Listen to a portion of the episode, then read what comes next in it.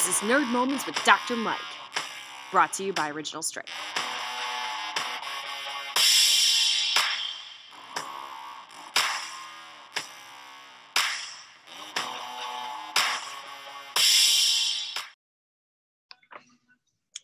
All right, I think it's recording. Okay.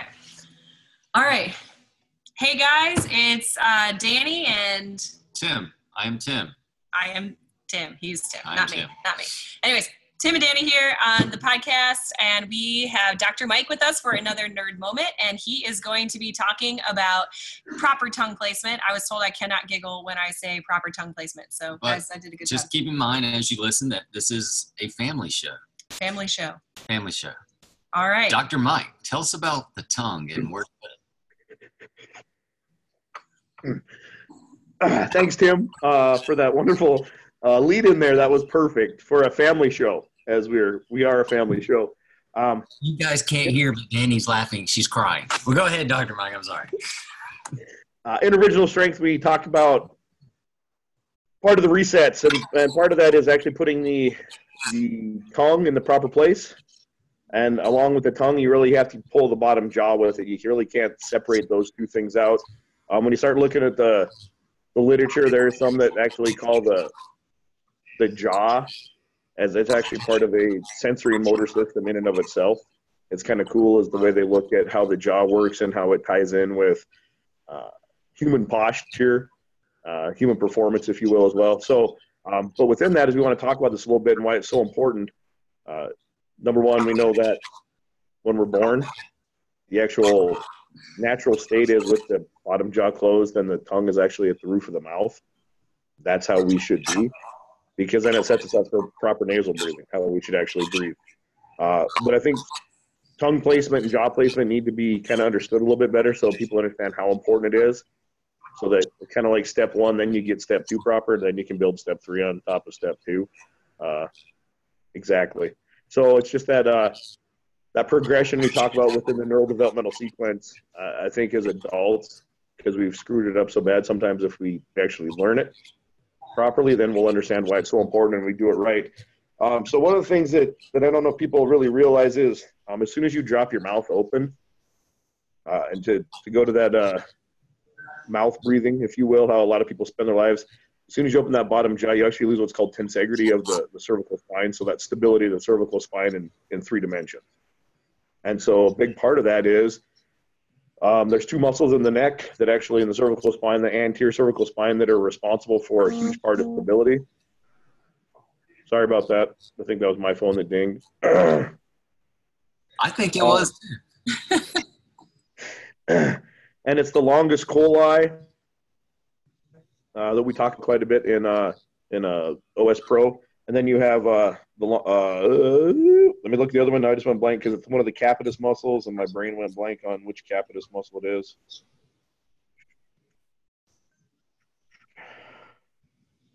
And what's great is when your handwriting sloppy, is you've made notes. Why am I losing place of it? Just look for the capital letters. See, it's longus capitis. See, there you go. See, and I thought that's what it was. Longus. So longus capitis and longus colli, uh, and those actually have connections, direct connections with uh, the tongue and the muscles of mastication, or the muscles of chewing. Uh, a cool thing, research actually shows that force transmission, uh, about 30 to 40 percent of the force transmission from the muscles, actually goes through the bonds or the connections. Think the fascial connections between those muscles. And so once you open the bottom jaw, you actually slack those connections and you lose proper force production. So longus colli and longus capitis can no longer stabilize the cervical spine appropriately. You lose that tensegrity, you lose that tensegrity and you lose that stability uh, of the cervical spine. When you lose stability of the cervical spine, uh, head drifts forward, so anterior head carriage, whatever you want to call it, forward head posture. Forward head posture then leads to pulling the thoracic spine forward or rounding of the shoulders, and then it puts you in this really, really uh, unathletic, really compromised position with that uh, 90 year old grandma with the hunchback look. Everything's pushed forward. Um, so that's really how important getting the mouth closed. Uh, but it's not just getting the mouth closed. There's actually, when you look at where the tongue goes, uh, there's two places people talk about, and looking at the research, I would say one's more ideal than the other. Uh, at least that's my opinion and my interpretation of it. Um, some will say uh, you just close the mouth and the tongue is pressed on the back of the incisors, front two teeth. Um, there was actually a cool study done, and I talked about this at uh, talked about this before to, at OS Pro, but where they actually just had people close their mouth and push the tongue against the incisors and actually improved their balance. They were able to decrease what's called center of gravity sway, and so they were able to decrease the velocity of that sway, so they increased their balance. Um, but then there's other research that said that showed they did it in three positions, and, and I've talked about this one in the past as well at OS Pro, but they were looking at force production in both knee extension and, and knee flexion. And they did it one with the mouth open, tongues completely not in contact. The mid position was mouth closed with the tongue pressed against the incisors. The top position was tongue closed, mouth in the, what they call the palatine spot. If you know what that is, basically take your tongue, roll up the back of your teeth through the big rough area of skin, and then you get to the little rough area of skin. Kind of at that transitional point, that's where the palatine spot's at. Um, there's some different theories as to why it's such a powerful spot. Some say it has to do with the way the nerves run through that area. There's a cluster of nerves that actually create great stimulation, great afferent input into the uh, vestibular system that would help create uh, greater balance and greater stability. Um, but the one research study where they they looked at the mouth positions, they actually it's kind of funny because I as you go through what they concluded and then what their their data showed, I'm not sure if they uh, I guess because it didn't have a great enough variance for them to say it made a significant difference. But when you go through um, basically torque output and speed, uh, the acceleration and deceleration were greater with both the tongue in the mid position of the scissors or incisors and then in the palatine spot. And the palatine spot actually destroyed the other twos when you looked at the amount of torque you could produce as well as uh, how fast you could accelerate and how fast you could decelerate. Um, pretty significant differences in those. They concluded that it didn't have much effect on flexion, but uh, a greater effect on extension, which would make sense at least in a in an upright postural position, since the extensors are more the muscles of balance, if you will, of upright posture. Uh, that being said, it would make sense that by putting your tongue in the proper place, jaw in the proper place, uh, creating that better posture, you would have greater strength, greater, greater um, reaction time, so greater acceleration, deceleration within those extensor muscles. So basically, out of the three positions, the strongest position was tongue on the roof of the mouth towards the back on the soft spot of the, the, the roof of the mouth. Yes, yes, the palatine spot, as they call it. Yep. Palatine so that that's kind of cool because um, you know you and I've been talking back and forth a little bit, and I've been playing with tongue position when I train. Um, usually, uh, like like playing with the, the palatine spot that you're talking about, and I've noticed that I've got much more stability when I'm doing overhead carries or things that require balance.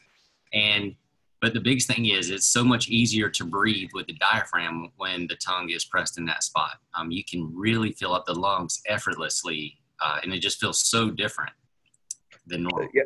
Interesting point. I mean, it's cool you made that. We've you know you've made that connection and, and talk about that point. There's uh, I was doing some reading on on how they look at when the tongue sits there, and there's actually two seals that the tongue creates, or when the mouth's in the proper position. The first seal, what they call the outer seal, is is the lips and the teeth being together, the lips uh, lightly together, the teeth lightly together. And with the tongue just in the normal spot where we talk about just there behind the front teeth, that, that creates this great front seal so that the air can't come in the mouth. But there's also a, a seal in the back that actually decreases the amount of space that so it goes down the throat versus having the, the oral cavity to play in if you were to bounce around. So think about as you bring your tongue up, you're actually making that that posterior seal, at least in theory, I would say you make that posterior seal tighter so that you're going from your nose and it's really much more of a straight shot down the windpipe. Right down the windpipe. So that might explain part of why it's easier to breathe. Actually, um, when I was teaching a workshop in Utah, there was a pediatric uh, doctor there, and he was talking about. Um, is ringing, of course. Um, he was. Make it stop! Um, so he, he was talking to us about something called the sniff test, and they use they they tell kids to take a big sniff to help get the air in deeper. Uh, so and by automatically taking a big whiff or a big sniff, your tongue immediately goes into that spot, and it allows the windpipe to open up, and it, it makes the airway clear. So he was talking about that. I think that seems very uh, also you know I've used that in workshops just as a option for people that are having trouble finding where that natural spot is. Just take a big sniff. Yep. Now I like I'm that. one sitting here is taking big whiffs while they're listening. Well, no, so they're probably confused because they don't know if they're supposed to take a whiff or a sniff. a sniff, So, sniff and a whiff, which is maybe both. Is, is there a difference in the definition of a sniff and a whiff, Danny? That next nerd moment, right? Yeah, we're going to talk about that. I, you know, just just being from Fuquay, I think there's a big difference in a sniff and a whiff. A whiff is when you get a, a hint of an odor, you you smell something. A sniff is you could just be breathing in. You could be sniffing up snot if you wanted to. I mean, so I think there is a difference. That's a sniffle. Uh, wait, break the root. What's the root word of a sniffle? Sniff, Yeah. See now, now people have learned a whole bunch of new things. sniffle, whiffle. this- So Yes, whiffle. they, they've learned close your mouth, get your tongue where it needs to be when you breathe properly. You need to learn how to take a proper sniff and how to take the proper whiff. That's a pretty solid nerd moment, I think. Or, or they've learned how to generate more power in their body by putting their tongue on the top of their mouth in the back or into sulfur palate. It's- Yes, they have. paying And how to be much, much more stable as well. That's a pretty good closing right there. That was that was pretty legit, guys. All right, Mike, you got anything else you want to add to this nerd moment? No, I think that's it. Keep your mouth shut, your tongue at the roof of your mouth, and breathe through your nose. And yes, Yes, yes. that should conclude our family show today. very family like. Okay, Mike, thank you for coming on with another nerd moment. We will uh, be getting back up with Mike soon for another one. So please join us and make sure to uh, subscribe to the podcast, share it with your friends, and we will see you guys later or hear you guys or talk to you guys. You won't hear. We won't hear you. You'll hear us. I don't know. Tim, fix it. I don't know. Say something better. Good night, everyone. Thanks for playing. Bye.